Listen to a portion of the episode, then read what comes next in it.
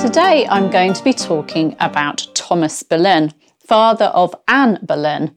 I was inspired to do this talk after I was interviewed on Anne Boleyn by a TV production company.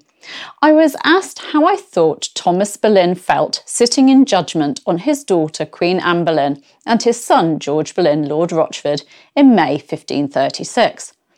Now, I pointed out that he didn't sit in judgment on them, he wasn't on the jury at their trials, and this caused some confusion. They were convinced he had. Now, I've been asked this before several times, and I often see comments on social media about Thomas being on the jury, but I can categorically tell you that he was not. We have the records, and his name does not appear in the list of men appointed to the jury. But let me tell you about Thomas's role in the bloody events of May 1536. Although he didn't thankfully have to give a verdict at Anne and George's trials, poor Thomas Boleyn, Earl of Wiltshire and Ormond, was forced to play a part in their fall. He was appointed to serve on the commission of Oyer and Terminer that tried the four men implicated in Anne's fall. Sir Henry Norris, Sir Francis Weston, William Brereton, and Mark Smeaton were arraigned for high treason at Westminster Hall on the 12th of May 1536. According to the indictments drawn up by the grand juries of Middlesex and Kent, Thomas's daughter Anne, who'd been married to King Henry VIII for three years, did falsely and traitorously procure, by base conversations and kisses, touchings, gifts, and other infamous incitations, these men, so that they yielded to her vile provocations. She'd seduce them with kisses, touches, and otherwise, and to have illicit intercourse with her, and had rewarded them with presents. Then she had compassed and imagined the king's death with them and her brother, and she had frequently promised to marry some one of the traitors whenever the king should depart this life, affirming she would never love the king in her heart. The dates of the alleged offences ran from early October 1533 to early January 1536. Musician Mark Smeaton, who'd been interrogated at Thomas Cromwell's own home for 24 hours, had confessed to having known the Queen carnally three times. So it was no surprise that he pleaded guilty of violation and carnal knowledge of the Queen. The other men pleaded not guilty. But they didn't have a hope of being acquitted, even with the Queen's father on the jury. And Thomas Boleyn must have known that. In cases of high treason, a plot to kill the monarch God's anointed sovereign. A jury was meant to do their duty and find the defendant guilty. That defendant was presumed guilty, not presumed innocent, unless they proved themselves innocent, and they were often unaware of the charges against them. It's impossible to know how Thomas felt walking into Westminster Hall that day, knowing that his duty to his king would mean the brutal deaths of his children, for they weren't going to be found innocent if these men were found guilty. While Thomas would have been sympathetic to his children's cause, many other members of the Commission were hostile to the men and to the Boleyns. Some owed the king or Cromwell money or favours, Others were religious conservatives and supporters of Mary. One owed William Brereton money, and one was related to Jane Seymour. Thomas must have known that he couldn't do anything to help George and Anne, and that he had to do his duty to the king. The commission unsurprisingly returned a verdict of guilty, and the men were sentenced to a full traitor's death at Tyburn, although this was later commuted to beheading on Tower Hill, thankfully. Three days later, Anne and George were tried by a jury of their peers in the King's Hall at the Tower of London.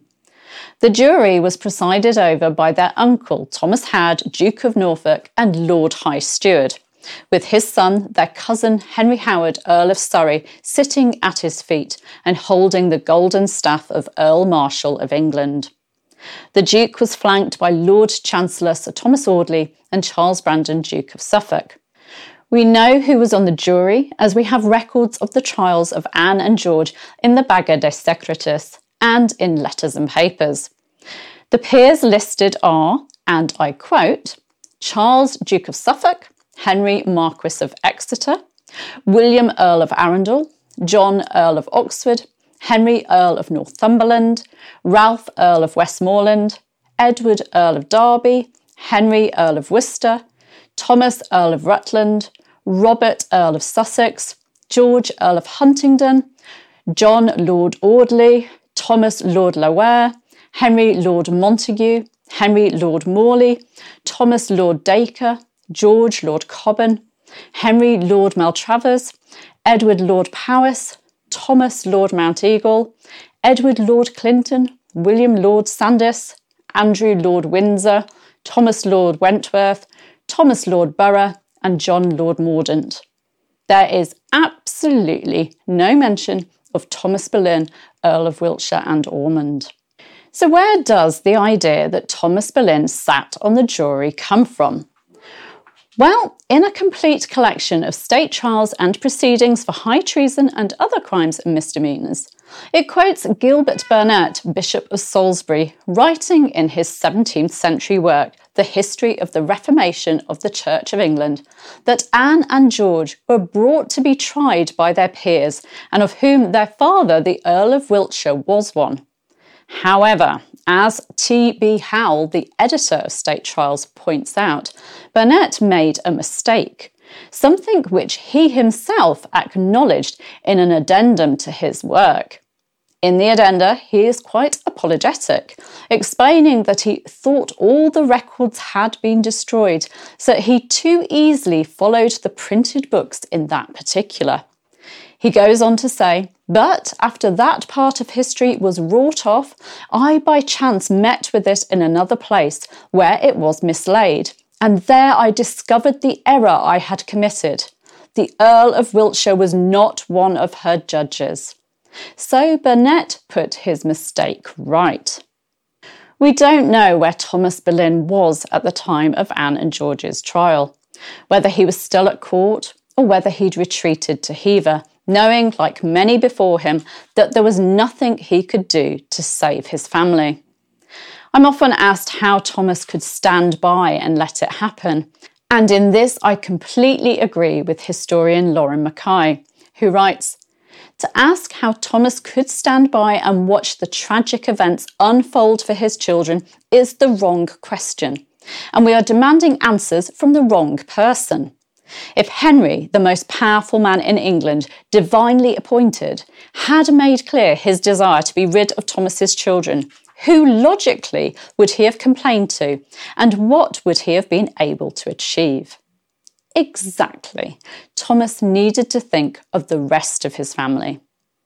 So, Thomas Boleyn was definitely not on the jury that tried his son and daughter but sadly he was made to sit in judgment on Norris, Weston, Brereton, and Smeaton.